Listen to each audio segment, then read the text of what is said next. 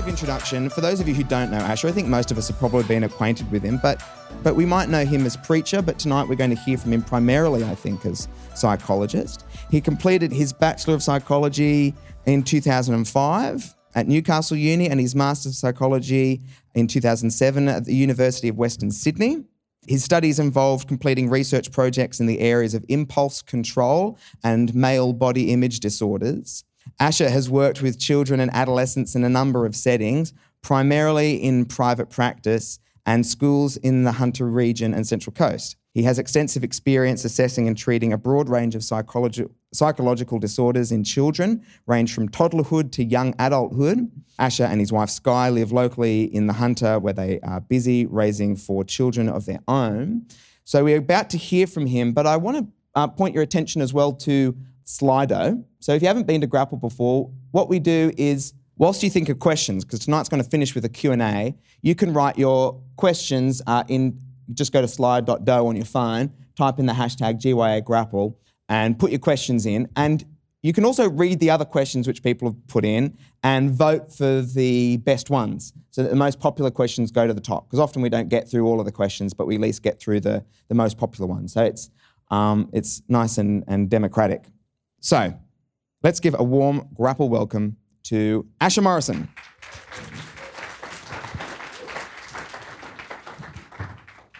Thanks, everyone. Thanks for having me here tonight. I thought I'd better wear my business clothes and glasses so that you take me seriously and um, look somewhat educated. Tonight is a big topic. It's big in scope in that we won't cover everything. Um, and a lot of what you're going to hear tonight is probably a, some opinions around the um, connection between mental health and spirituality and the Bible. Um, but we won't be able to cover everything. So I really hope that this stimulates some good conversations for you to have in your connect groups, with your connect pastor, with your mentors, with each other. The other thing I want to acknowledge too is that we know from um, statistics that here in Australia, around 45% of the population will experience a diagnosable mental health disorder uh, sometime in their life. And we also know that the younger generations, so young adulthood, late adolescence, are the most proportionally represented there too. So, um, so I know there's a lot of you who are young here and also young at heart, and these things uh, can be more prominent. And so I just want to say all that just to acknowledge that when I'm talking tonight, I don't know um, everyone's situation, and some of this may hit a bit of a nerve and be a little bit um, uncomfortable at times. And I just want to acknowledge that. And my prayer is that as I share and as we have our discussions tonight, is that if you get anything from tonight, is that you get some hope because God understands and has a plan for your suffering, and He will not leave you in it alone. And I would just love tonight for if anyone is feeling discouraged or affected by mental health to leave just with a bit of hope in the good God who loves you and wants to walk you through it. So, um, Theo mentioned just briefly that there uh, has been an interesting dance between um, our culture and our society and psychology and mental health. Initially, it was one of probably um, bit of trepidation there, and particularly when we look at some of the early um, conclusions of some of the founders of psychology, like Sigmund Freud, you can kind of see why there was a little bit of space there because we don't all think like that, mate. And you know, you just stay over there with your ideas. But as as things have moved on um, and psychological research has become more robust, um, there's been now this great embrace of psychology, and to the point where if you want to say anything nowadays with authority, you wheel out a psychologist. So if you want to back up any idea, you just say psychologists say cats are good for your mental health. Psychologists say if you turn your phone off at 7 p.m., you'll wake up with amazing abs. Psychologists say a bird in the hand's worth two in the bush, and blah, blah, blah. Uh, psychologists become a bit like Confucius at times. And what I want to look at is while we do this warm embrace of psychology, which is nice, we appreciate it and I appreciate getting wheeled out, but we want to look at whether the ideas of psychology and regarding mental health actually match up with what's in the Bible. As a general answer, what I would say, my opinion, is that Yes and no. I think the good, robust psychological work does. I think the um, slightly dodgy stuff doesn't, because my belief is that the Bible is full of truth, and good science will always stumble upon the truth. So, let's look at the Bible specifically in light of mental illness. Now, if you were to go to the Bible and search up the words mental illness, you will find donuts, you will find zip, nada, nothing. It's not in there, but that doesn't mean that the Bible is silent on it. There is a lot in the Bible which talks around principles that relate to our mental health. So, to give you some examples, I've got some verses which I think will pop up on the screen. Did, did I get a presentation from me? No? Okay, don't worry about it. They'll pop up in your Bibles so you can look them up. So, um, in Matthew 6, Jesus teaches us not to worry. He tells us to focus on God and His provision for today rather than for tomorrow, and in doing so, not to be anxious. In 2 Corinthians 10, Paul instructs the church to take every thought captive and make it obedient to Christ. This is talking about being holding our thoughts accountable, not just letting any thought that comes into our head remain there unchecked, unevaluated. And in Proverbs 29 11, uh, the writer there talks about what to do with our anger and that letting it have full vent is actually destructive for us. And we should find wise ways to deal with our anger. These are just examples. The Bible is full of material like this, which relates to our mental health. And each of these could be a message on their own and show how the Bible has a lot to say about mental health. Um, but I want to share one main thought on what I what really um, sticks out to me about what the Bible says about mental illness. And if there could be anything that you remember tonight, it would be this. And that is that God cares a lot about broken people in difficult circumstances. And if I consider where mental illness occurs, it's in broken people in difficult circumstances. And just in case you're feeling singled out, I'll let you in on a secret. It's everybody in the room, including me. Hard to believe, I know, that I could have some brokenness, but it's true. And my wife's here to bear account of that. When our brokenness combines with hardship or difficult circumstances, we can find ourselves in mental distress. Now, I'll just be a bit broader on this topic first. Uh, broken people in difficult circumstances includes mental health, but is not contained by it. There is more to us than our mental health. It is a modern conceptualization or understanding of part of our personhood. And the Bible provides broader answers than just the field of psychology or psychiatry because it deals with the broader scope of our brokenness. But still, mental illness is a significant part, and you can find it in the Bible. I'm going to give you some examples.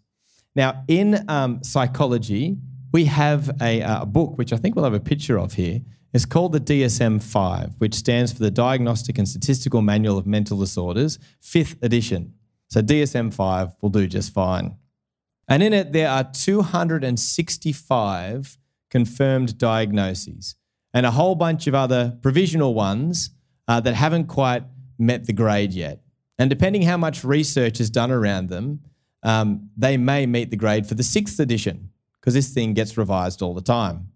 Now, you will find in here a whole range of different things. You'll ha- find developmental disorders such as autism or intellectual disability. You'll find mood disorders such as depression and anxiety, OCD, um, you'll also find behavioral disorders such as ADHD, ODD, conduct disorder. You'll find personality disorders such as narcissistic personality disorder, borderline personality disorder. You'll find sleep disorders. You'll find sexual disorders. You'll find uh, disorders of addiction and substance misuse and abuse, including caffeine. You'll find addictions, including internet gaming addiction. 265. 265 ways that we can suffer in an area of mental health. Now, this next book is not the DSM, this book is the Bible. And the Bible is many things. Uh, we believe that it's the inspired word of God. And we believe that among other things, it was given in order to give us guidance and encouragement and joy and peace as we navigate this life because our God is a good God. And He likes to give us things to help us through, including His story of history. Now, and history ongoing, by the way. Now, you'll notice that the Bible and the DSM are not the same thing. Aside from different covers, the DSM's got that lovely clinical purple look to it. The Bible often comes in a nice smelling leather. Besides better marketing, there's other differences between the Bible and the DSM. The main reason is that the Bible, just to be clear, is beyond the DSM, just as it is beyond textbooks on anything. The Bible tells God's story from his perspective, past, present, and future. Now, every other book just tells a part of what we're picking up from his story from someone else's perspective. So the Bible goes beyond the DSM. Other differences between the Bible and the DSM is that the first edition of the DSM was in 1952. The first edition of the Bible predates that significantly. So, as a result, you won't find the labels of OCD or schizophrenia in the Bible. It's too old for that, right? However, when you spend time reading the stories of the people within it, you discover a lot of broken people in difficult circumstances whose distress would probably qualify them for a DSM diagnosis if they were around today. So, for example, in the book of Daniel, in chapter 4, we hear about King Nebuchadnezzar the supreme ruler of the ancient world of Babylon, has this period of madness where he becomes like a wild animal and lives in the fields and grows his beard so that it's like feathers and his fingers, fingernails and toenails like claws, and he's just no one can get to him. Now, if that happened now, you'd say there's some sort of psychosis going on for King Nebuchadnezzar. If he presented in my office, he'd be diagnosed with something that said he was mentally unwell. In Samuel, we read of Hannah's inconsolable grief over being childless. We would maybe diagnose her with depression and bereavement. And the Psalms are full of David describing long periods of low mood. He might be diagnosed with episodic depression or bipolar disorder or some form of dysthymia. And King Saul is both homicidal and suicidal. The list goes on. So you can look through the Bible, there's tons of these examples. They're examples of broken people in difficult circumstances, primarily. The Bible, you see, has everything to say about broken people in difficult circumstances. It has everything to say about it, including and beyond our mental health as we understand it now. In fact, the Bible is the story of God rescuing broken people from difficult circumstances. Jesus' death and resurrection on the cross and his soon coming return are the ultimate act of God redeeming his broken people and then rescuing them from difficult circumstances. God in his word is very concerned with broken people in difficult circumstances. And if I could leave you with anything about what the Bible has to say about mental illness, it would be that. What I'd like to do now in the time that I'm going to share left is I'd like to cover two things applying that principle. Looking at uh, the Bible through that lens, what does it say to us about our own mental health and distress? If we're suffering, what can we gain from the Bible's perspective on this? And what can we gain if someone we know is suffering with mental illness? So, firstly, what would the Bible say to us in relation to our own mental health? Through this perspective of broken people, in difficult circumstances? Well, to start off with, I want to look at our emotions. Because when we're talking about um, mental illness, often we're talking about strong, distressing emotions. The most commonly diagnosed mental health conditions are the mood disorders, so depression and different types of anxiety. So let's get a definition on emotions so that we all know what we're talking about, right? So I've got a definition here which is helpful. Emotions are understood to be feelings, largely physiological in manifestation, that occur in response to an experience, a thought or thought process, a relationship, or as the result of a more pervasive mood state. I'll just draw your attention to the last part of that definition. They occur in response to an experience, thought process, or relationship. In other words, emotions are telling you something. They tell you something. You can think of them a bit like this. Here's a diagram of an iceberg. Now, um, we don't have icebergs here in Newcastle, but in other parts of the world, they, I do believe they exist.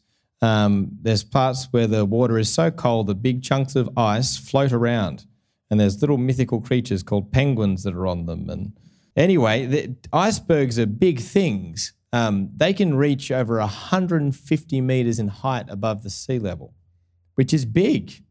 It's bigger than that Queen's Wharf Tower thing that used to be there that got thankfully torn down. They're tall. But most of the mass of an iceberg actually is under the surface. Up to 90% of its mass is under the surface. See, what you see above the surface is only an indication of what is primarily under the surface. And this is often what it's like with our emotions and our distress. Our emotions are telling us something. There's more underneath. And in my opinion, one of the best things you can do when you feel emotional distress is to try and explore what is underneath what you are feeling. These feelings happen for reasons. You see, emotions are actually part of God's design. And this might be surprising for you, but it shouldn't be when we consider the creator and whose image we've been created in. We're actually a chip off the old block. And if you read any of the Old Testament, particularly the Old Testament prophets, you will see that God is an emotional guy. He's not unhinged, he's not out of control, but he is an emotional God. But when we read about his emotions, we can see every time that he is emotional for a reason. If you, for instance, are binging on Netflix focusing on what you don't have. This isn't a tick list, you don't have all of these, just as some examples. Sleeping and eating poorly, have recently lost a job, have recently lost a loved one, are having difficulty connecting with others, are lonely, are low on friends, believe that you're ugly and unlovable, deeply dissatisfied with how you look. If these areas of brokenness and difficult circumstances are present in your life, then expect your feelings to let you know about it you will experience mental distress. Your emotions are telling you something. In psychology, we have a practice when we're treating someone that we endeavor to abide by called case formulation. And case formulation involves taking the time to carefully consider and discover what all of the different factors might be that have led to someone experiencing their mental illness. It is not enough to just give someone a questionnaire and then decide that they qualify for depression. We need to understand why they have that depression. What triggered it? What contributed to it? What maintains it? Sometimes this is complex, sometimes it's a mystery, but we have to have a look under the surface. This is a godly process to do because every person who experiences mental illness does so because of their own specific brokenness and difficult circumstances. And this, for me, is one of the reasons why broad brush statements around mental health can actually be really unhelpful. We need to take each person as a unique child of God with their own brokenness and their own challenging situations and endeavor to understand that in order to understand their distress. So, if you ever find yourself in a place where you are struggling, experiencing symptoms of mental illness, something that I feel really strongly is really helpful and really biblical to do is to try and have a look under the surface as to what could possibly be contributing. And that's not to say it's ever just a simple, just do this and you'll be fine. It's often complicated because we're complicated. But I believe that's where we need to go. Which leads me to the next thing, which is how can we help others who may be struggling with mental illness? How do we respond? Now, obviously, I'm not covering everything. I didn't say I would, but I'm just giving you a few principles to consider and to think about in light of your context and your situation. So let's look at what to do if somebody is experiencing mental distress near you. Now, I want to take the broad message of the Bible here that is concerned with dealing with broken people and difficult circumstances, and specifically dealing with our ultimate brokenness through the gospel of Jesus. I want to take that truth And if I consider that truth, then our response to those who may be experiencing mental illness should be the same as God's response to us. And his response to us is one of love. And I don't mean that in a cliched sense. I'm going to unpack a little what that looks like. God's very clear in his word and his interactions with us what his love looks like. His love is not punitive. And his love is also not just tolerant of our distress. So, to do this, I want to look at a story, a specific story in the Bible. So, if you've got your Bible, you can open it up. But if not, Ian the magician Barson has managed to get my PowerPoint slides up on the screen, and you can read along there. So, in we're going to look at the story in 1 Kings 19. And just to give you some context to this story, this story is about Elijah, one of the great prophets of the Old Testament. And Elijah's ministry, like a lot of the prophets back in the old kingdom of Israel and kingdom of Judah, was to bring a very unpopular message to the leaders of Israel and to the people of Israel. And that was that they were not following God and things were not going to go well for them if they kept going down that path. Now, Elijah copped a lot of heat for this, particularly from the queen, Queen Jezebel, who was a nasty piece of work. And she often put death threats out in Elijah. Now, in 1 Kings chapter 18, there's this incredible story where Elijah, um, or God through Elijah, has this incredible victory on Mount Carmel, where there's this showdown between Elijah and the prophets of Baal. And God shows up in a huge way with a big flaming fireball and really vindicates Elijah's message. But after this amazing victory, Jezebel sends out another death threat to Elijah, and it hits him pretty hard. So Elijah runs off to the desert to die.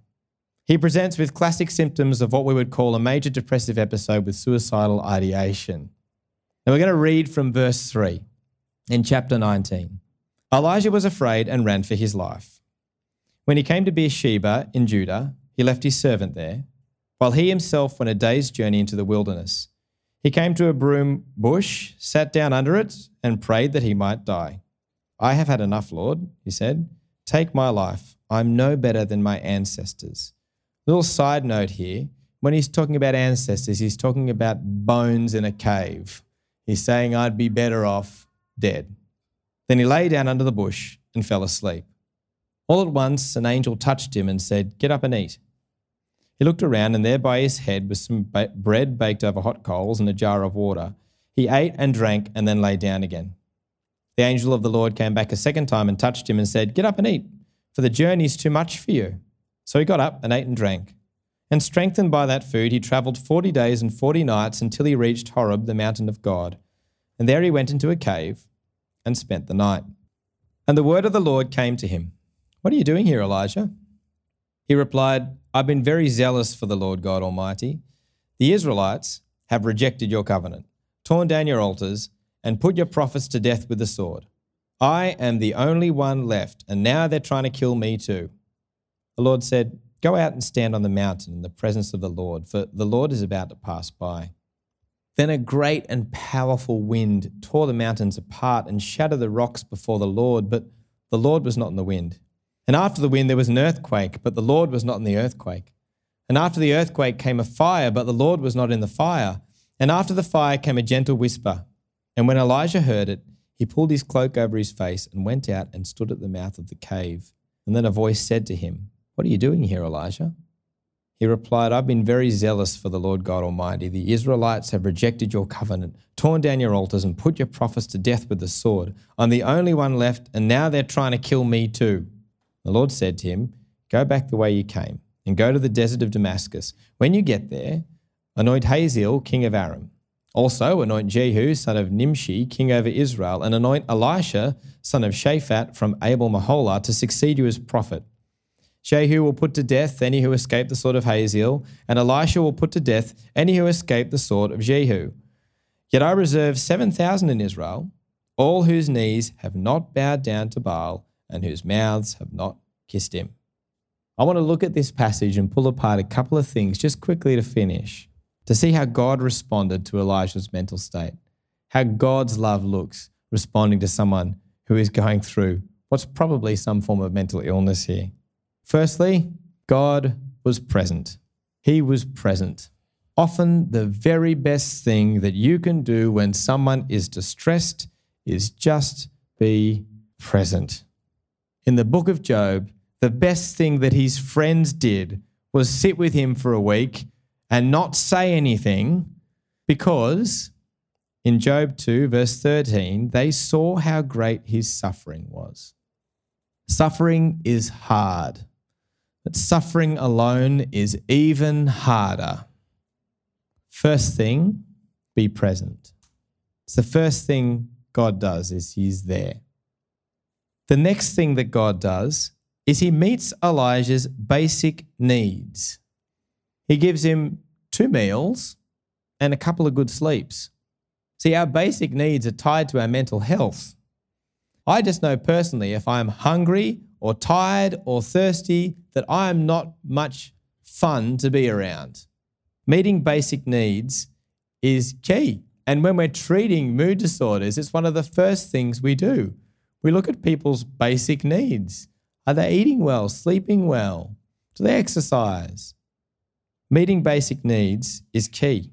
Don't underestimate helping someone with a meal when they are going through mental illness or offering to babysit their kids so they can get some sleep. We can't deny our humanity. The second thing is meet some basic needs. The last element in this story that I believe is helpful for us as we look for an approach of love to dealing with mental illness and those around us is to allow space and allow time for God to speak. For God to speak. Now, that's not saying He won't speak through you. He might. He could. He does. It's amazing. But we can often be quick to speak into difficult situations just because we want that situation to go away. We want to fix it, right? And I'm not saying that there isn't time for that, there isn't space for that, but you've got to allow space for God to speak. We have to allow God to draw the other person's attention to what is underneath the surface of their iceberg. In Elijah's case, it was probably that he was suffering from burnout and that he had a fair bout of hopeless thinking. He thought that when it came to God's work, he was it. And after years of slaving away, uh, the queen was now going to kill him. And so everything in his life had amounted to nothing. And what's more, what he was passionate about, God's message, was going to be extinguished. But God revealed to Elijah that that just simply wasn't true. That God was responsible for his own work and God's work will always be accomplished. And in this instance, there was a stack of others, 7,000 of them, who Elijah didn't know of, who were also serving God and speaking out God's message. And after hearing this, things change for Elijah. We have to allow space for God to speak. No one knows what's under the surface of our icebergs more than our Heavenly Father who sees everything and who has been through everything with us. This story for me speaks of an approach of love to mental illness. It's neither tolerant of Elijah's distress and that it isn't satisfied just to let it remain, just to be like, well, Elijah, you're just depressed, and that's just who you are and who you ever shall be. Strives with Elijah to see it relieved. But God's approach is also not punitive, in that he doesn't make light of it and he doesn't take a harsh approach to Elijah. I am sure after God sent down a fireball from heaven to burn up the entire altar of Baal and have that huge victory on Carmel, that he was probably somewhat frustrated that Elijah then ran off into the desert. I'm sure he was frustrated, but his heart went out to him and he wasn't punitive towards him. He took an approach of love to get him through it. We are broken people in difficult circumstances, and we need to follow our God's example in how to deal with that. And that's to take an approach of love, not a punitive approach, not just a tolerant approach, but an approach of love. I could go on and talk about many other things in the Bible and in our knowledge of God that speak into this area of mental illness, but I want to leave you just with those thoughts and hopefully they get you thinking, and hopefully beyond that, They bring you a bit of hope. I believe now we're going to have a time of discussion. I'm going to throw over to Theo to orchestrate that for you. But before we do that, I just want to pray just real quickly. God, I've said a lot of things tonight, Lord. And what I would ask is that you would let settle in every single person's heart here tonight that which they most need to hear. And if it's something altogether entirely different from what I've said tonight, if it's a word you want to speak to them right now, Lord, I ask that you would do that. God, thank you for your love for us. Thank you for your care for us. Thank you for your understanding of your complicated, beautiful, broken creatures that you are redeeming. Amen. Let's thank Asher for that great word. Um, so we're going to have a time of discussion, but just quickly, um, I'm going to invite Rochelle to just um, just draw your attention to a piece of paper which should be on your table there that's just got some info on it. Yeah, hi. So on your table, I've placed a piece of paper in the middle, which I hope you all can find sitting there. And on that piece of paper is a bunch of different uh, services that are local to Newcastle or helplines uh, that can be used either for yourself or as referrals to people that might be feeling challenged with mental health challenges. Um, another note on there is about GP access. So I'm not sure if you guys are aware, but if you are suffering from mental health, you can go and speak with your GP. Uh, they can then um, give you a mental health care plan, uh, which will give you six to eight subsidised uh, counselling um, sessions with a psychologist, and then they can refer you to local psychologists you can connect in with. So it means it ends up being a lot cheaper for you because that is a concern for some people that actually accessing the help and support is going to be financially costly. Um, I'll also encourage you to maybe take one of the numbers and save it in your phone so you have something to refer to if anyone does ever come up to you and state to you that they're feeling really challenged um, and that you have somewhere that you know that you can refer them onto and help support them. All right, thank you. Thanks, Roch. Um, and if there's anyone who has a, a, a no, no, I'm not going to say that. No, I was going to say, I was going to say, if you had a burning question, then you don't, you know, you don't sort of do the um, smartphone thing, then you could put your hand up. But I've decided, no, I'm going to um, discriminate. right, let's have a look. There's generally one at my expense. So, question one is how can a parent help a teenager who is depressed but won't talk about it, won't accept love, and keeps pushing them away? Yeah, goodness. Um, that's a really tough question tough situation to be in. It's difficult to probably say anything too helpful without fully knowing what's going on in your situation. As a generalization, though, I'd probably come back to some of the stuff that um spoke about before. There's still plenty you can do, even when they don't want to talk to you. And there's certainly a lot you can do to keep the invitation out there and to keep the offer there and to show that you are ready if and whenever they are. And the other thing I'd maybe put out there as well is it can be good to, in situations like that, particularly with teenagers, have other people in their world who you think they might talk to and seeing if you can have any, any luck that way as well. People that already have existing relationships that can maybe um, get them to talk a little bit.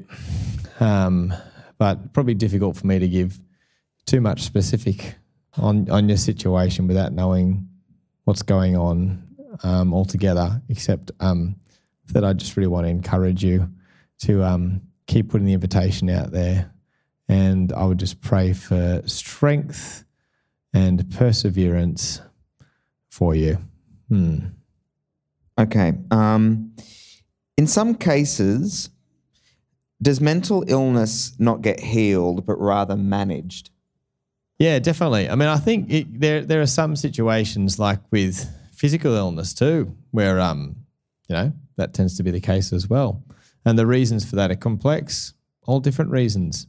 It can be because um, uh, of a whole bunch of uh, medical complications, substance complications, things in life, um, repeated trauma that can just mean that, um, yeah, maybe sometimes there's things that we just, yeah, we manage, we don't sort of get through altogether. I still think and I still know that God's desire is for us to be completely whole, completely whole. And uh, we should continue leaning into that and walking towards that. But don't be discouraged if you're not there yet. And if you are 85 and you're not there yet, um, I imagine when I am 85, I will still not be there yet with everything. But one of the wonderful things that we have is that um, we do know that once this life is over and our bodies are renewed, that um, God is going to fully redeem us and we'll be there then. Can we please dim the lights and turn on the pretty bulbs? Sure.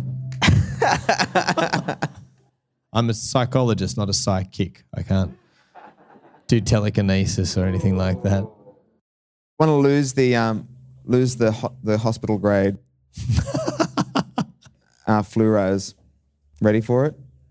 Very good. Round of applause for Ian Barson, everybody. So, how do you investigate what's under the surface? Are there questions we should ask ourselves or ways to discover the truth of the situation? Yes, absolutely. I think it's good to look at a few different areas. It's good to look at just, first of all, just your general life, what's going on in your life in terms of some of those basic things. Um, so, basic, basic um, sleep, diet, exercise, seeing people, doing meaningful activities, all that sort of stuff. Do an inventory of that stuff first. Do an inventory of relationships and do an inventory of the quality of those relationships, do an inventory of your circumstances. And something else I think is worthwhile doing an inventory on, it's good to do this in prayer and sometimes with wise counsel with someone else, is to do an inventory of what's going on internally for you in terms of your thoughts and what you're thinking, the habits of thoughts you have, the beliefs that you're holding on to, um, and any sort of unresolved stuff that might be in there. But if you're just not sure and if it's a bit boggy, like everything, go and find someone you trust to talk to and pray and let God sort of speak. If you can talk to someone who's filled with the Holy Spirit, that's wonderful because He knows and He can guide discussions and questions and just reveal things. Um, and don't be afraid to go and see someone professionally who can look at it with an objective, different lens and find out for you. But that initial list is a good place to start. There's often all sorts of things we can discover that um, that can be contributing to how we're feeling. Hmm. Where does nature and the chemicals in our brain fit into mental illness? Um, is it true that some people are more genetically inclined to develop mental illnesses? Yeah, there's genetic there's genetic um, risk factors with um, different mental disorders, um, and that's pretty well established. Um, and you know, there's I guess what I like to think of as this way is that you're born with a whole bunch of genetic predispositions, and it's sort of um, in the right or wrong set of circumstances, you could be more likely to develop particular problems. In terms of just thinking around, so the first part of that question, Theo, was around nature, wasn't it? Can you just yeah. So where does nature um, slash the chemicals in our brain fit into? Yeah. Yeah. I think what's helpful with that is to keep in mind that we are complex and to try and do away a little bit with the ancient Greek thinking which permeates our Western culture, which is that we have these little petitioned parts of ourselves which don't talk to each other, a bit like government agencies in the one office block. But, but that's not actually how, how we're made. Everything is spiritual. Everything is part of our personhood, and there's just great overlap. And I think when we start to tease things out one or the other, oh, it's just this and it's all just that, we're diminishing the complexity and the wholeness of how we were made. And so, um, yeah, I'd just probably preface it with that. Are mental health and spiritual health intertwined? Off the back of that, I suppose. Um, should we try and unwind them to treat both, or do we treat both in the same way? Oh, yes. I mean, I sound like a broken record, but um, but some of this stuff is we've got to appreciate the complexity of every single person and sometimes you will do things simultaneously, and some, sometimes you'll do things separately. If your mood is really um, severe, then sometimes you will just treat it medically first before you unpack anything else. Uh, sometimes you might have capacity to do multiple things simultaneously. And again, I come back to a statement I said earlier in that I, I think that it's very, very important that we keep that godly perspective of every single person has their own unique set of brokenness and difficult circumstances and to keep that in the utmost of our mind when we are working with someone or supporting someone, because otherwise we can get drawn into generalizations and blanket approaches to things, which can do a lot of damage. Um, if we just say, oh, look, you know, you just need to address those things together, or you need to make sure a medication first, or you need to do this or that or the other. Um, I am grateful that my God is consistent in his principles and consistent in his love, but he knows me and treats me individually. And I think we would do well to do the same for each other. How can you tell the difference between mental health issues and spiritual issues? Well, I think this relates a little bit to what I mentioned before, in that I don't think we petition ourselves out too much. There, we have this overlap in our personhood, this inter interaction in our personhood, and um, often it's simultaneous, in my opinion. I know that everyone here has different experiences when it comes to spiritual stuff. And particularly when we talk about demonic stuff, that can be really divisive in a Christian setting. We'll have different experience and different ideas. But I think there there is overlap, and I don't think we should neglect one over the other. But I don't think we should be afraid of any of our brokenness. I think we should keep our eyes fixated on the one who does the healing of our brokenness and not be frightened about whether it's medical, spiritual, a, a result of our history or whatever it might be. Our God is bigger and stronger and wiser and kinder. And if we keep our eyes on Him, He'll navigate us through whatever it is and whatever aspect of that we need to address. Um, one of the questions here is I don't understand it, but maybe you will. Do mental illnesses develop from the same area of the brain? Uh, no, well, no. Um, in terms of the like chemistry of our brain. For different um, disorders, it's different things, different chemicals, different neurotransmitters.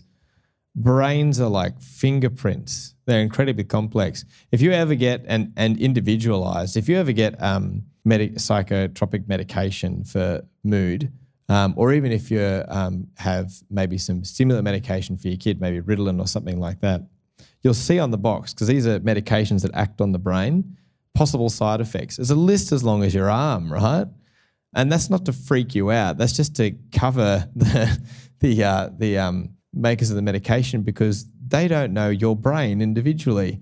And this is another great way of God showing that you're each, every one of you, different and special and unique.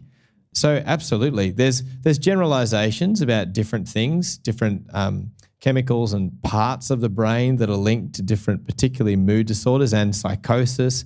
But um, in terms of the unique structure and chemical stuff that's in there, it is a little bit unique with every brain.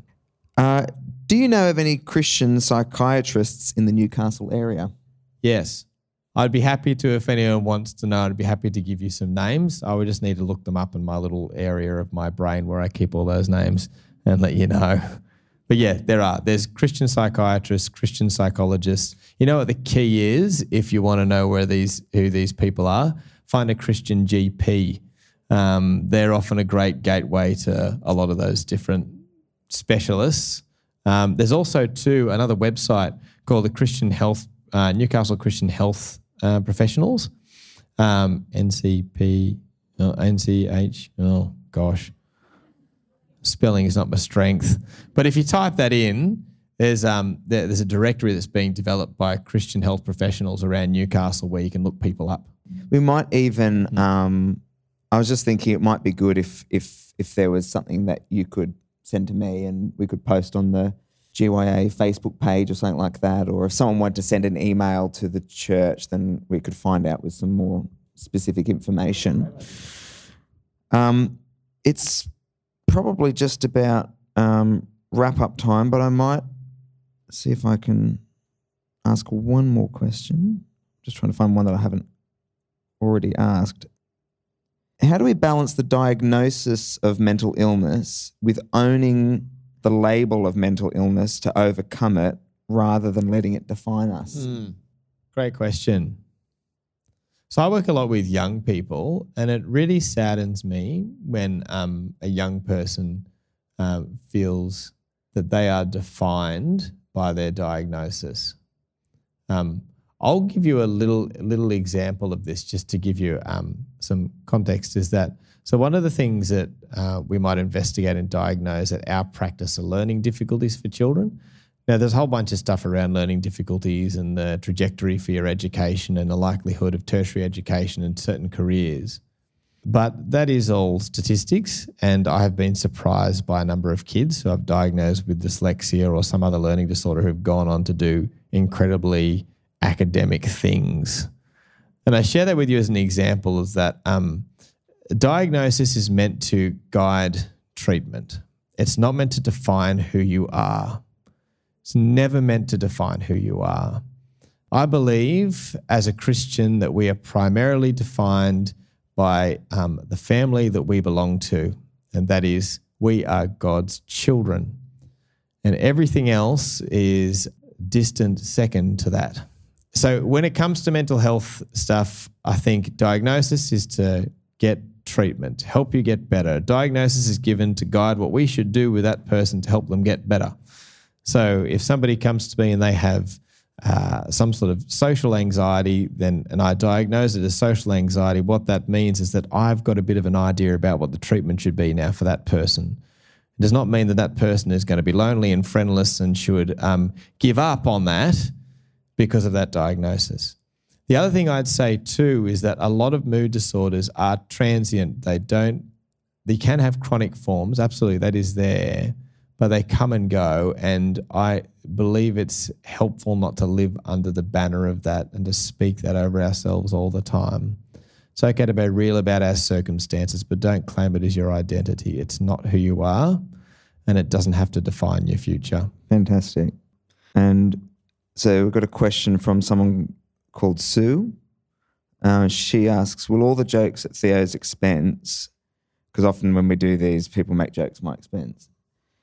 Will all the jokes at Theo's expense have a negative effect on his mental health, or should we pile them on harder?" Look, it just depends how robust your self esteem and ego is, Theo, as to. It diminishes with every grapple.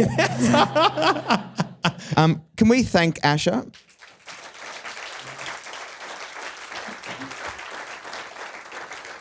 Thank you, Ash. Um, you know, a fantastic talk and incredibly um, insightful responses there. So, in a sense, we're coming to the end of the official part of the night, but um, by no means do I want people to race off without feeling like there was an opportunity for prayer. And probably the best way to do that is just around our tables. So I want to just encourage you before you go, maybe just with your table, just um, say, you know, you might turn to the person next to you even and just say, "Can I pray for you?" Or perhaps as a whole table, you know, if you if if you're comfortable with this, you might like to actually pray for our church community and that we would be a community that continues to grow in mental health and continues to um, a place that people can turn to in their distress. You know, in the little bit of the discussion that I heard, it's just bringing out the fact that like sometimes when you're in you know you're not doing well mentally, church can be an incredibly difficult pl- place to step into. Um, and that's not what we want. It should be a place where you um, feel welcome, uh, no matter how you're doing or what's going on. Um, so that's something that, that would be great if people would be praying into as well. But just, you know, just like we would with normal church, don't let the moment pass without just seeing if someone needs prayer. And uh, and we actually have this church, you know, aside from the um, the things the things that you heard on, uh, heard from Asher, the things that you've got on your table there, we at, at our church have um, prayer counselors who you can meet with during the week. And so if you would like to find out about that, then just come and talk to me or get in contact with the church during the week because there, there's a couple of devoted, uh, fantastic prayer, highly experienced prayer counselors who um, would love to meet with you if you feel that listening to this, you actually go, oh, actually, I need to, uh, I need to talk to somebody. Um, just whilst I was up here, Rochelle just sent me a text with regards to that question that we got about parent who is just struggling to connect with their teenager. And she's just mentioning that there's a helpful free service which is called the Canopy. The Canopy. So you can search that. And it's a free family support service that can offer programs or advice for parents that may have concerns or desire to learn how to connect with their children more. So if that's relevant to you or if that's relevant to someone you know, remember the Canopy because that's something that you can pass on. So, uh, thank you all for coming tonight. Um, it's uh, it's great to be doing Grapple again, and uh, next year we will be um, going into hopefully a year of of more Grapple and less coronavirus, and um, and so you might also want to have a little chat with your table around what topics you would like us to grapple with, because in Slido you can write those suggestions into the poll there. We did this one because it was the most popular response from our last poll. So the polls work, just like America. And um, so have a discussion around your table and um, about that as well. What, what might be a good topic for the next grapple and put it into the poll before you leave. So pray, poll, and, um, and we'll see you at the next grapple in the new year.